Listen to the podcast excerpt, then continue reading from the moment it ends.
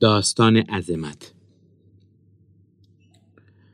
سر چهار را ایستاده بودم و دسته های سینه زن رو نگاه می کردم.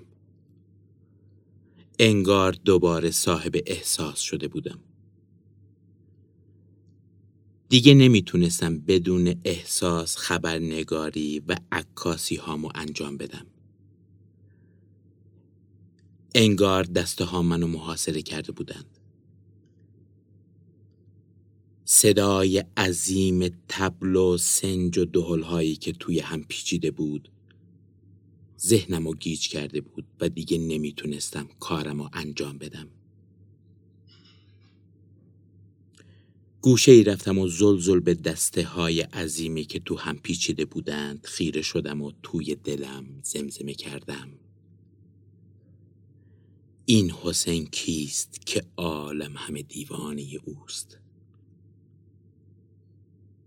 اشک از چشمام جاری شد و دسته ها در چشمام تار و کم کم محو می شدند.